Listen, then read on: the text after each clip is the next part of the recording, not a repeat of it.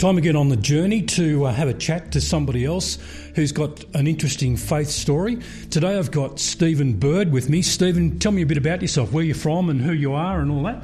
Uh, I'm from Brisbane. Uh, I'm a husband to Eloise and a father to uh, four kids Isaac, Joseph, Rachel, and Thomas. Over my lifetime, I've worked as a tiler. I've done some parish youth work, some archdiocese youth work, a school chaplain, and I've just finished and graduated as a high school teacher. Great. So you're involved in Men Alive. So tell me, what actually attracted you to the Men Alive movement? 15 years ago, I got sent away from Men Alive by Men Alive for a men's weekend, and that uh, started to grow my passion for men's ministry.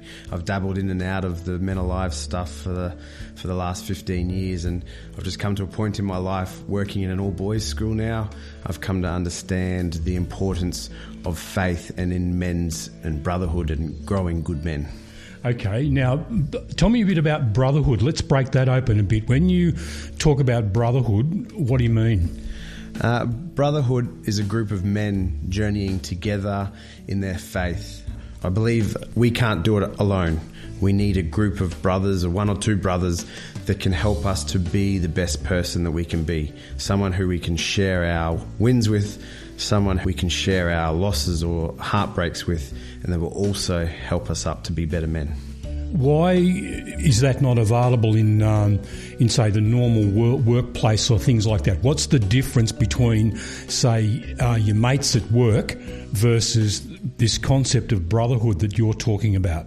I think with this concept of brotherhood, this brotherhood is faith related. We look at Jesus and the disciples and the scriptures as examples of how we can do better, and we can't find that everywhere. And it's uh, when we have the faith in common, we work together to be better men. Okay.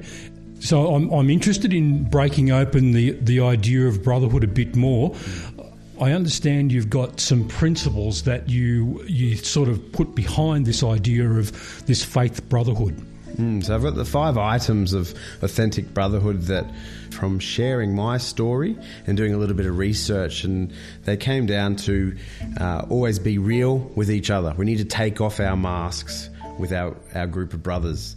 Um, all men feel pain, so we need to be transparent so that we can share our stories. Uh, we need to be consistent and intentional. We need to regularly check in with our brothers and intentionally seek them out. We need to be positive, uh, and we also need to be interested in each other.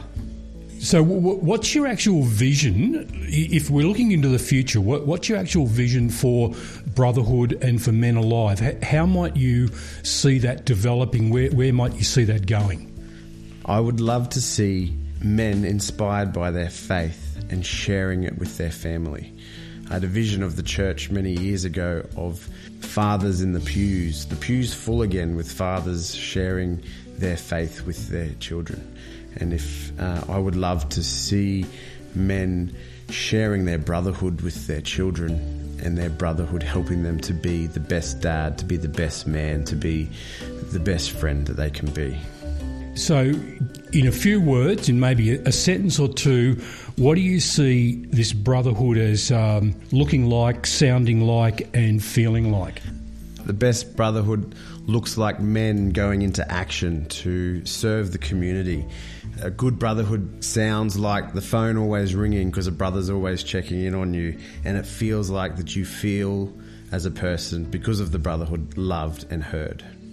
Great. Look, thanks for being part of the journey and sharing your story with Men Alive. And by the way, if you'd like to check out Men Alive and want to know more about it, go to menalive.org.au.